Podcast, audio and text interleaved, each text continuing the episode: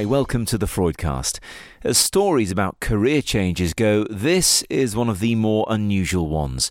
JB Gill went from being in hugely successful boy band JLS to becoming a farmer in rural Kent, looking after turkeys and pigs with his wife and kids.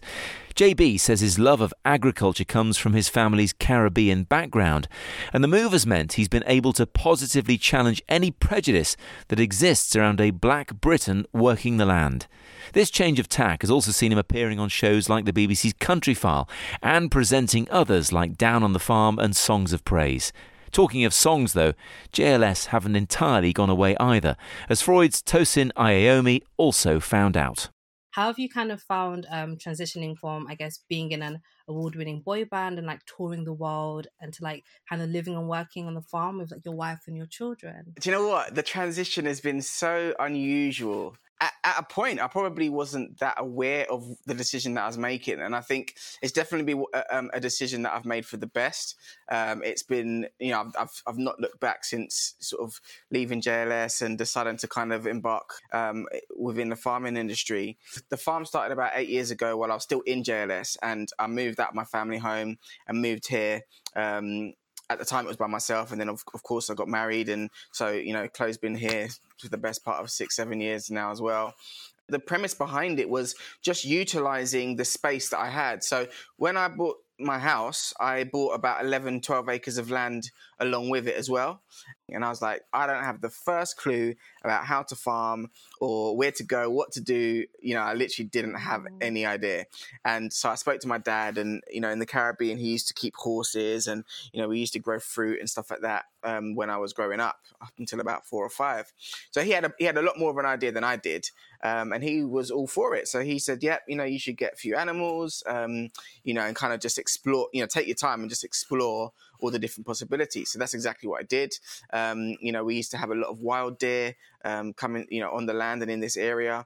Um, so they always fascinated me. And um, we got some chickens. And then the, the first animal we actually had on the farm was our pig, Ginger. Oh. Um, and we rescued her from the RSPCA. So, you know, we, we gave her a loving home. And yeah, about a year and a half after we got her, she had a first litter with her, us. Um, and we've kind of not looked back since, to be honest. Um, and that, that was kind of the, I guess, the, the turning point. Um, and then once JLS actually came to an end, I thought to myself, you know what? I, I, really want to focus, have this, have the farm, have the outdoors as a focus for me going forward, you know. And I didn't actually mm-hmm. have a, um, I guess, uh, a, a desire to go into television presenting and stuff like that. But having the farm as a focus has really helped me to to pinpoint my other career options. Um, mm. And obviously, when I'm when I'm going into that s- space of, of television um, or anything really, television or you know um, any of the the brand stuff that I'll do, any endorsement deals I'll do, anything like that, because I have a niche, suppose you know, so, so to speak. Um, and obviously, having come from the musical background, um, I worked out very quickly that actually that was a great driver. Um, and so yes, okay, you know, TV is a big world and there's lots of competition, but actually, because I was in a certain space, um, it allowed me to flourish. It allowed me to learn my craft, allowed me to develop. Um, you know, I, I, first started off doing CBBC, so children's BBC, um, doing Down on the Farm, and that was such a great show. Like I love that show. It's still on now. Um, you know, you can never get tired of watching that and mm-hmm. learning. You know, for me, obviously, it's still a new journey, um, but I was able to learn and discover uh, different types of farming, different methods of the same farming, you know, all of that sort of stuff, which really, really helped me. And I got to the point um, after initially trying to be as big as I could be and, you know, learn everything and know everything, you know, I, I gave up on that relatively quickly because I realized that I couldn't learn everything there was to learn. I didn't have enough time, even if I wanted to. Um, and so actually, I should focus on my strengths, you know, and, and I've, as I say, very quickly worked out that, you know, my strengths were being part of uh, you know multi-platinum boy band um, and having done that for you know seven eight years um, and the platform that that gave me enabled me to as I say, use my strengths, which is that platform, my voice. You know, the fact that people recognize me and want to ask me questions or talk talk to me about certain things that I'm passionate about. Um, and I just realized, as I say, very quickly that I had a, a, great opportunity to be a spokesperson for an industry that I think is underrepresented and undervalued. Mm. Oh, that's amazing. Like I love the fact that you're using your platform in that way. I guess one of the questions I wanted to like ask is just kind of hearing what everything you've said and I can just kind of just hear your passion like come alive, which was like so lovely. It's quite obvious Mm. that you are like an established member of the farming community now. Um and I Mm. think it's just nice to see that you're using like your success in the enter- entertainment industry and just in general to like highlight your passion. I guess I kind of wondered like what was it i guess maybe in the initial stage that really struck you about i guess focusing on educating like younger children like what really inspired you to like get younger children like understanding where their food came from and just kind of understanding that like that space or that world Hmm. That's a good question. I, I- I think that when it comes to anything at all in our world, Mm. you can never start too young. yeah ever, you know. And at that time, you know, I've always been passionate about children. I've always en- enjoyed working with children. Um, and at the time when I first started with the farm, I didn't have my own children, um, but they were imminent. And I know that Chloe and I were talking about, you know, what would happen. And I definitely started thinking more about what would happen if I had kids. Like, what do I want them to learn? What do I want them to pick up?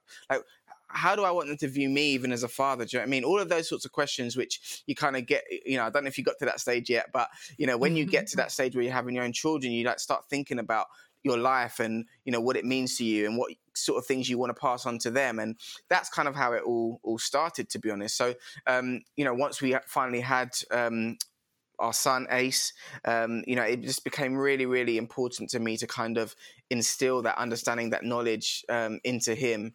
Um, and and just to do it, as I say, as young as possible. You know, I think it's you know all children. When you look hear some of the stats that kids don't know, um, you know that that cereal is grown, you know, from uh, a crop, whether it's corn or wheat or whatever. Do you know what I mean?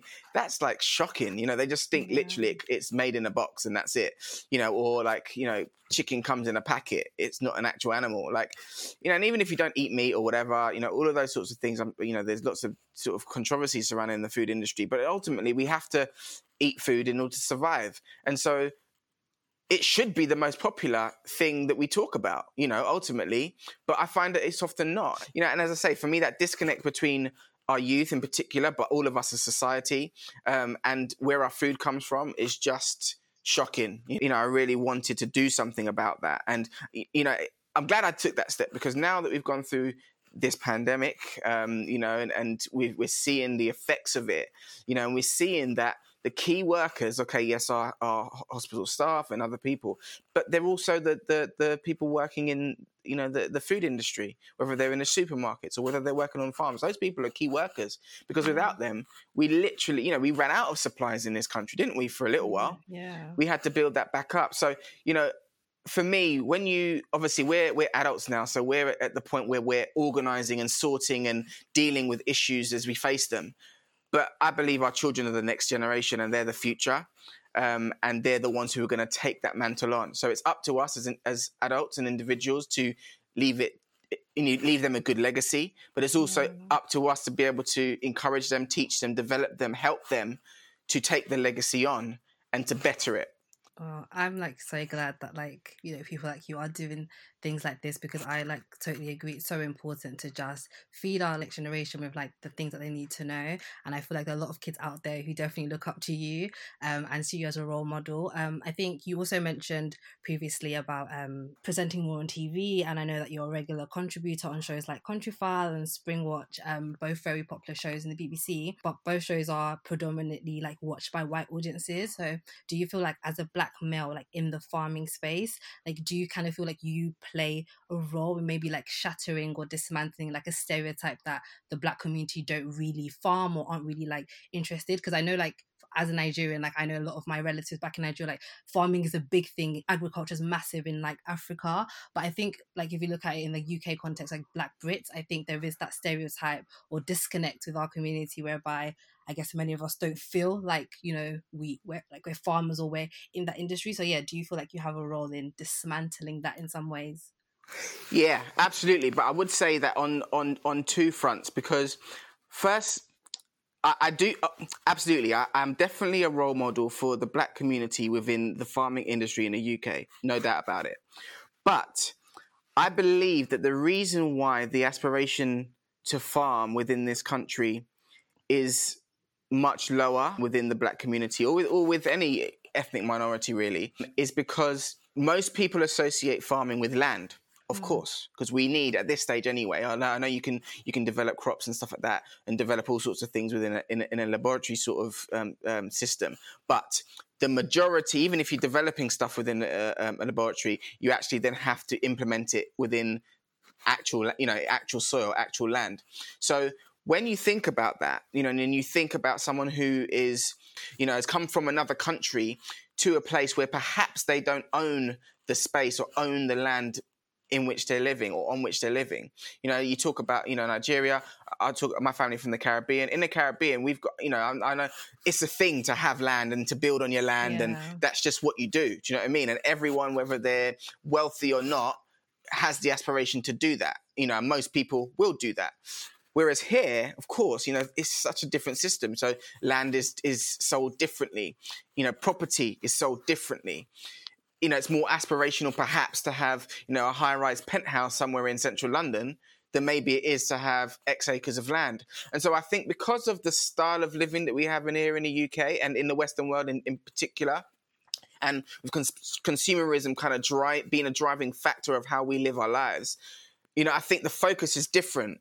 And you know, I, think across the board, you know, you're seeing, even though yes, the black community don't really have a presence, you're even seeing within the white community, uh, the, you know, and, and those families who pre- historically own farms and have been farmed for generations and generations. You're seeing those children coming out of that circle, out of that sphere, and saying, you know what, I want to become a lawyer, I want to become a personal trainer, I want to become a engineer, whatever else they want to do. So they're actually not keeping those roots within the farming community.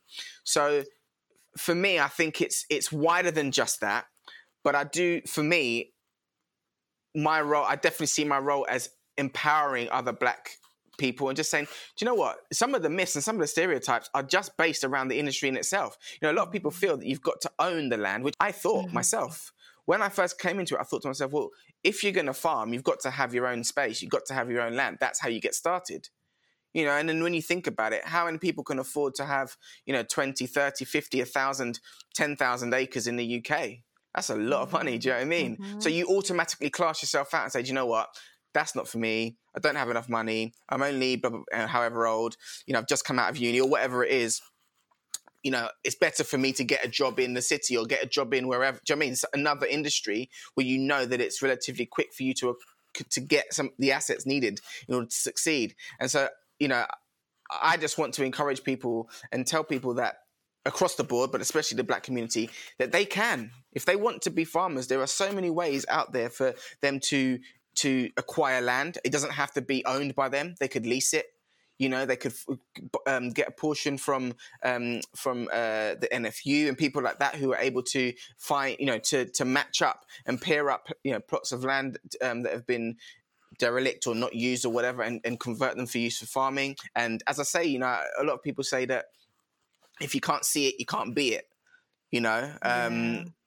for me, it's not necessarily a motto that I've um, held to, but as I sort of see my children growing up, you know, I watch the way they look at TV and they look at the things that, that you know they're aspirational about, and it, there is an element of truth to that, you know, and you want to be able to see people, you know. Um, black people within any, every industry. So when you say that son daughter you can do whatever you want to do they believe it do you know what i mean? And so I, didn't set out with that intention in mind but you know i'm more than happy to assume and, and to accept that role. And you know as i say i, I do lots of speaking engagements as well. Um, you know and i talk i've spoken to university students and college students and school kids and all sorts you know and, and um, i've even been into my son's school just to encourage them and just say you know what? This is an important industry. You don't just have to be in a tractor all day you know that's a stereotype mm-hmm. so let's just Yeah. get that banished right now you know, and let's start, you know, using your gifts and your skills. You know, if you are that techie, nerdy, geeky type of person, by all means use that. That's beautiful. Let's let's let's start thinking about how you can work with machinery.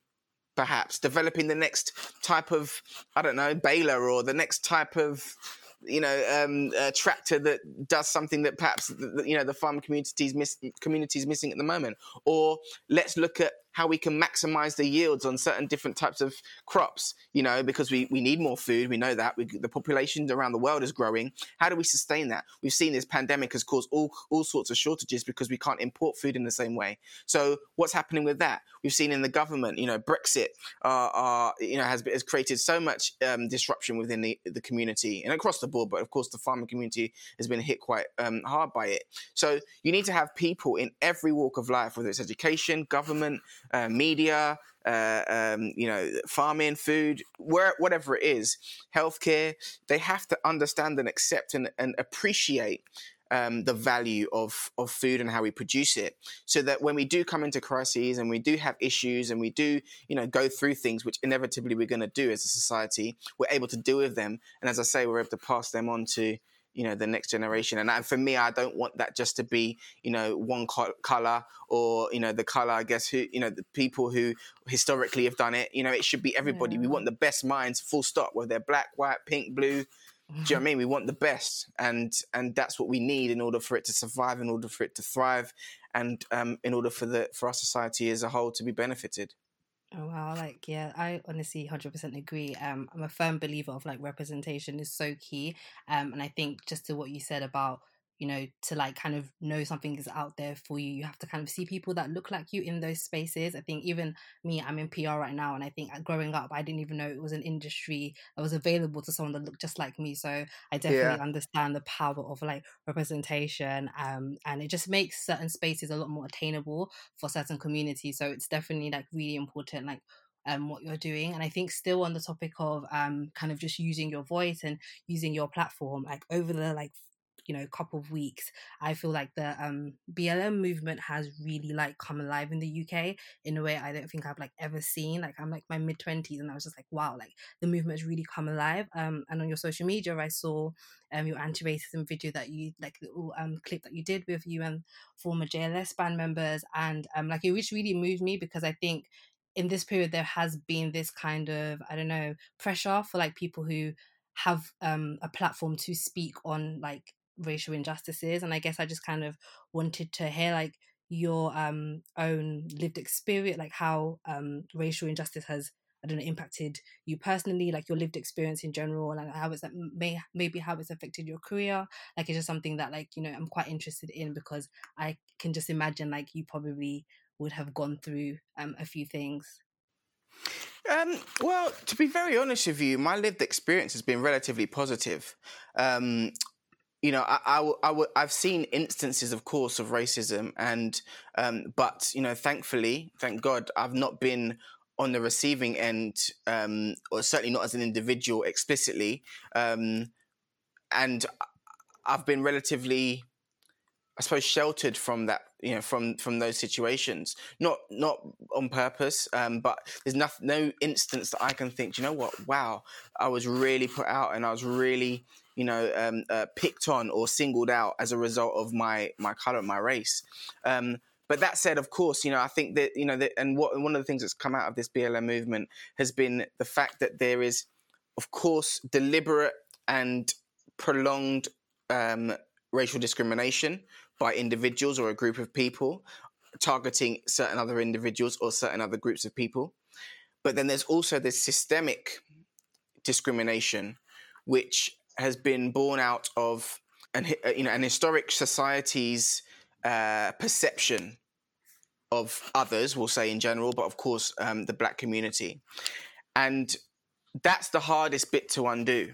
So when I when I think back to some of my experiences at school, you know, I went to a, a private school which was predominantly white, um, and you know I had to go through you know I had to jump through a lot of hoops in order to get to get in. I had to take an exam, um, you know, and, and I was actually able to secure a scholarship, and it's probably my mum's proudest moment uh, of me because she she spent a lot of my, I went to a you know just a normal primary, primary school, states primary school, um, and she had to pay for tutors and do you know what I mean, like give me extra help in order to accomplish those things. But for her, she always said that someone has to do it. Why can't mm. it be mm. you? Someone has to come first. Someone has to get a scholarship to one of these schools. And I think you're capable. Why can't it be you? But there were certain things within a system, as an example, um, that you just you question now, you know. And and so as an example, you know, I I used to live in Brixton before I moved to Croydon. The school's in Croydon, um, and I remember, you know, when I got there, we had to get on the bus, and I had to get the 109 and this bus, and about two or three buses in order to get to school, and it took me an hour. Um, you know, door to door, which is just crazy, you know. Um, so that was two hours of my day where I was traveling, basically. Um, and when I, you know, when you got, get right used to the school and you find out things and stuff, I, I was so astonished to find that they had school buses to some of the other communities, but a bit further out. So if you're going out towards, you know, Banstead and Kingswood and, you know, out towards the M25, they had school buses. Again, that's a similar journey, probably just under an hour. But they, they put on that, that provision. And maybe it's because to say historically, they would never have had anybody coming from the Brixton area or that sort of area. But then, you know, I remember going to, as I say, getting to school, jumping on the bus. There were like, you know, 20, 30, 40 kids who had to go that direction, even if they weren't in Brixton as far as me. You know, they were in Dulwich or they were in Thornton Heath or, you know, wherever it was along the way. And I thought to myself, I thought back then, you know, why don't they have a school bus to, to take, you know, the 30 or 40 of us? You know, and as I say, it's one of those things. I I always look for the positives in every situation. I don't try mm. to focus on the negatives. It's just how I've been brought up. It's just my character. It's just my temperament. Temperament. So I would never have complained in a situation like that. Now I'm looking at it in, in, in the, the, the light of what's been happening within our community. I see that as a systemic evidence. I mean, that's systemic mm. evidence of of um, of you know prejudice. But mm was it deliberate? No. Did I have anyone saying to me, "No, you can't do this because you're black"? No. Um, and I've never ever you you know I've never ever tried to use it as an excuse. For me, I think, as I say, we can do anything we want to do. Yeah.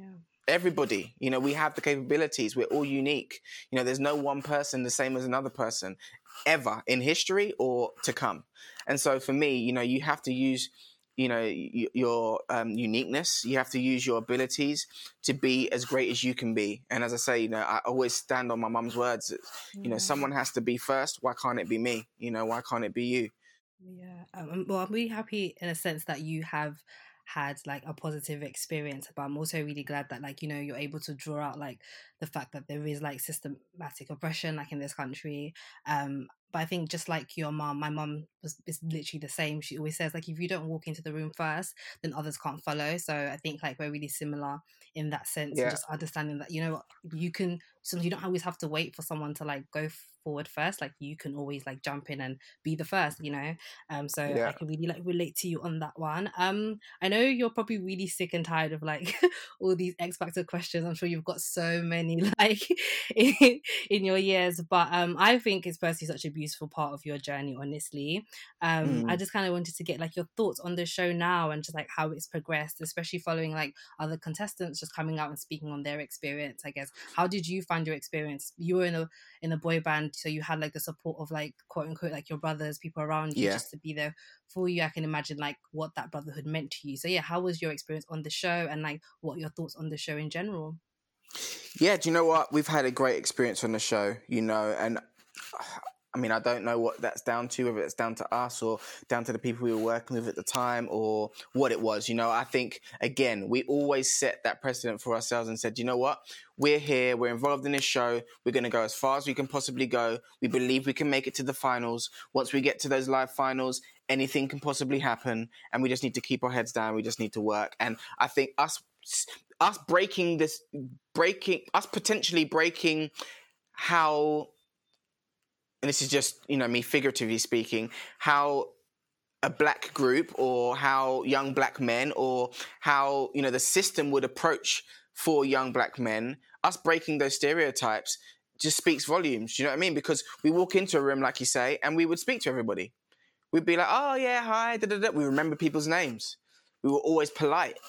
You know, not to say that young black men are not that, but that that just evidence that young black men are polite or can be polite. You know, young black men can can uh, uh, uh remember people's names, can speak to people, can be personable. Do you see what I'm saying? So for us, we just were ourselves. We weren't even thinking about black, white, pink, or blue. We were just there to do a job, and our job was to go as far as we could possibly go and to be able to release music once we finished. Simple as that, you know. So I want our world to become a place where merit is what it, we look at. You know, we're not looking at who went to what school and how you know how they grew up and who their parents are and all this sort of stuff. It's got to be based on merit, you know, and their ability and how good they are and how unique their brain is, and you know, being able to use their skills to to whether it's a company or to an industry or to whatever to that the better advantage of those um you know those those um people in those places to be able to benefit our, our world. You know, I, I, I'm very much philosophical when it comes to that approach, and I think you know we all have something to contribute to this world, um, and we want a place where people can do that comfortably without being discriminated or judged because they look perhaps well they look different to somebody else. Because the truth is, we all are different. Even if you're white, you look different to the next you know next person. Yeah, so it's so true. I think that's just a um, perfect example of just like the power of being like your authentic self um, and just like, you know, living your own truth, which I think is really powerful in itself. And one thing about you that I guess really struck me um, was like I saw in an interview and you described your faith as um, integral to everything that you do. Um, and as like a Christian myself, sometimes I feel like I kind of, um, I don't know, struggle to show up in like non Christian spaces. So I guess I just wanted to know like how easy was it for you to kind of live out your faith whilst you were in the band and kind of what does being a Christian mean to you like to date? Mm, that's a good question. I love that question because the truth of it is, I, I didn't. I, I, definitely failed, and it was very, very difficult for me to live out my faith while I was in the group, um, and not not because I had a strong faith before I went into the group and then it dropped off. It was more because I think when I was younger, I def- my faith my faith was definitely much stronger, and you know I used to go to church quite regularly. Um, you know I used to be involved in the band, playing the flute and piano and stuff like that. And you know I mean we used to go to church as a family. And I think when I moved from my sec- prim- uh, primary school, sorry, to my secondary school, as I mentioned, I then ended up going to school in in Croydon, and I was originally based sort of Brixton, Tulse Hill area. So that firstly was a very very long journey. So a lot of like the extracurricular activities that I used to do had to drop off. And then um, when we mo- we then ended up moving house, so I moved from Brixton up to Croydon, which is where my mum and dad still are now. Um, my mum anyway, um, and so that changed the whole dynamic. I think we you know we didn't have a church, or we weren't able to really establish in a new church, um, and you weren't able to be around you know similar you know socialize with you know people of a similar mind and then school just takes over. Do you know what I mean? When you start doing exams and this and that, and do you know what I mean? I was never ever a bad person on the surface of things. Like for most people, they'd be like, "Oh yeah, no, cool. He's a great boy. He's this, he's that, he's the other." But in terms of faith and spirituality, it's it's about more than that. As a Christian, it's not just about how good you are. Do you know what I mean? You have to yeah. profess your faith, and it's about your your dependence and your um, reliance on on Jesus Christ um, and your relationship with God. And so, you know, I, I, definitely lost that throughout my teenage years. Um, and my and, and not for any reason. Obviously, uh, that was still something that was very close to my heart, but it just, as I say, wasn't practiced as much. So I wouldn't go to church really, or we wouldn't, but only on special occasions. And do you know what I mean? Like little things like that. Just you, you I lost the momentum, I suppose, in that. And then you know, I went to university, and again, I was super busy, crazy. You know, trying to get re, you know get adjusted to that whole lifestyle. Um, and then on top of that, we then, you know, my, after my first year, the summer of my first year, I met with the JLS boys. So that became like my direction and my, my focus and my goal. Um, and so then I was balancing university with music um, and trying to get signed and all the rest of it. And then after my second year, in the in the summer of my second year, we then ended entering ended up entering the X Factor. So that was kind of the progression. Everything was like super quick. We then go through the show, finish the show, win and basically win the show, and then all of a sudden it's like whirlwind, crazy machine, JLS on every platform. Do you know what I mean? Like it was number one single, number one single, number one album, like bang, see, like just gone. So things just moved so quick for me, and to be honest, I don't think I had, as an individual, had a chance to catch up. And it wasn't really until you know um, well, I, I met um, my wife Chloe on the show because she was a dancer, um, and you know we were together kind of throughout that whole period. And of course, you know we have ups, we had downs, just as any couple does or whatever. But it wasn't really until we were getting close, or I was getting close to thinking about marriage and getting married, um, that I started kind of assessing like what's important to me, who am I, like what am I about, you know, even during that time, I, I used to tithe, um, which for anyone listening who doesn't know, that that's basically giving a percentage. Usually, it's about ten percent um, of what you own, what you earn, um, um, basically back, giving it back to the church. Um, and that can be done in many different forms. But for me, because I didn't have a church that I was belonging to, I used to give it to charity. So I had like my own charities that I'd, you know, donate my money to and, and so on. Um, and I used to do that like without fail. But then, as I say, I, you know, I was just absent in church. just didn't have the time to attend. Um, and, you know, I suppose over time, I've really learned to understand that period in my life and I do believe that if you're if you are a Christian and you've you know professed your faith and you said you know what I give my life to Jesus Christ like you can't undo that and biblically it says that that you know that as far as God's concerned that's you do you know what I mean but there are elements of obedience that you have to do you mean you have to undertake just like any anything else. If you say that you're a fan of someone's music, but you don't know any of the music, it just doesn't make any sense. So if you're saying that, yeah, I'm a follower of Jesus Christ, or you know, I, I'm I'm a Christian, and you don't do anything that reflects that, it just doesn't make any sense. You know, for me, I've had to look at it from less of a, you know, traditional, you have to do this, you know, fundamental view and saying, you know what, actually, we are, we're individuals. Like God knows that I I'm in a boy band. Like God knows that I have to travel a lot for my work. God knows that I can't always go to church every single week. So, you know, I actually can't focus on beating myself up or anybody else up about the fact that I don't go to church. What I have to do is I have to connect in a different way because this is part of my life. Do you know what I mean? And and again, when I was younger, you just compartmentalize stuff. So on a Sunday, you go church. Maybe in midweek, you might do another activity related to church. But the rest of the week, you're, you're at school or you're playing your sport or you're doing this or you're doing your career or whatever it might be. Whereas now, I'm like, everything kind of fuses. So, you know, when I'm talking to my children or I'm educating my children, I have my my spiritual grounding as the place where I'm kind of directing that from. And that's always developing. Do you know what I mean? When I'm looking at my work, like there's certain things that I just won't do because I'm not comfortable with them from a spiritual point of view, because that's ultimately what governs me. And it's taken a long time to get to that position of strength. And, you know, there's still obviously a lot work, a lot more work for me to do. But, you know, now I just, uh, you know, I just don't shy away from it. I just say, this is how I feel. I respect people's opinions. If they don't want to agree with me, that's fine um, but people know where I stand. Do you know what I mean? They know mm. how I mm. feel about certain things, and actually, they've they you know once they once people see the evidence of that, they'll begin to make decisions. You know, and positive things, positive decisions with you in mind. Do you know what I mean? And so, you know, if you if your work colleagues know that you're not, you don't really want to go out and be getting drunk, they're not going to be going out and expecting. You know I mean, like getting you drunk or whatever. Do you know I mean? And there'll be a mutual respect there because you just say, listen, you can do what you want to do. That's fine. But that's not for me any, do you know I mean, anymore, or that's not for me at all. So, um, yeah, it's taken a while for me to kind of develop that. You know, there was a period of time sort of through, you know, just after JLS where I was like, I don't know what I'm going to do. I honestly don't, you know, and, and although, yes, we made a conscious decision about um, leaving the group, yeah, I mean, we're all for it. You know, we, we, as I'm sure you know, like we're still very good friends. So there wasn't like a breakup or fallout or anything like that. But you know, I, I didn't know what I would do after that. I always envisaged kind of being in JLS, and although I knew it would come to an end at some point, um, you know, I didn't perhaps you know envisage it happen at 26 or 27. I think I was. Um, you know, and you're a young man, you still got to work. You know, you still got stuff to do. So.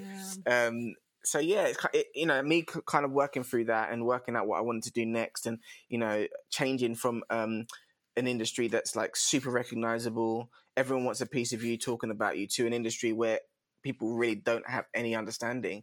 It's hard, you know. So there were really tough moments, but um, you know I've got a great great wife by my side. You know she's worked with me through those moments and and helped me to develop as an individual and in my career uh, in TV, and and you know one of the shows that I grew up watching, Songs of Praise, you know, became one of my main jobs, you know, and I never would have imagined that, um, you know, five years ago if you'd asked me. Um, but yeah, kind of, you know, I've got a lot to thank God for, um, and I'm incredibly grateful for. Um, and as I say, you know, things out of my control, like when I bought my house, I didn't or bought the farm, I didn't expect to be using it as a farm. And you know, now you've come sort of forward ten years.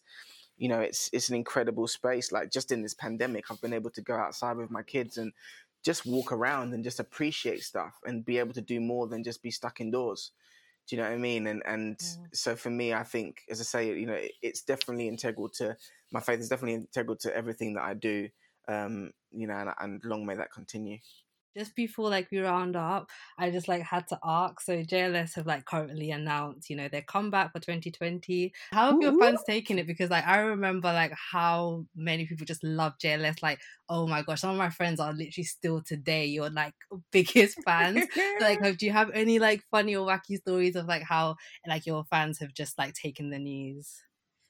Um, well, I mean, I'm sure you can imagine it was pretty crazy when we first announced, um, and when we jumped on the stage um, at the one show uh, and did our first comeback performance. Everyone's like, "Are they going to be dancing like dads? Are they going to be like sacking off the dance?" You're like, "Listen, they're coming stronger." Um, and that's what it's all about, you know. And, and, one of the things that I love about JLS, you know, um, we've obviously touched on the element of race and stuff like that um, throughout this, but one of the things that I've loved is the fact that we appeal and cater to this whole country. You know, whether you're black, white, Asian, anything in between, like do you know I mean? Like everything that we've done, every all the music that we've done, all the performances that we've given have been to encourage people to stop thinking about those sorts of things and to embrace who they truly are. Do you know what I mean? And just have fun. That's what everything that we've done has always been about fun, you know. And even this next sort of, I'll say, venture um, with the boys is, is brilliant. You know, we've made a conscious decision, of course, to reform. Um, and yeah, we're here for as long as people will have us, man. I think if we can do mu- new music, we'd love to do that. Um, and the fans are, are as crazy as ever. And what's great is that we've got a new generation. So all the pretty much all the teenagers or whatever that were coming up when we were, you know, we were doing it, they've all got well, not all, but some of them have got their own kids now.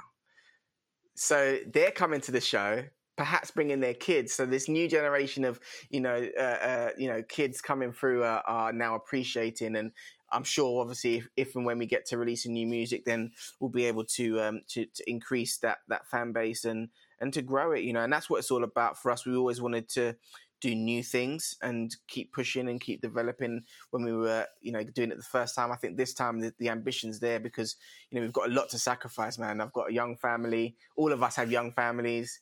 You know, we've all got our own careers and other bits and pieces that we're doing.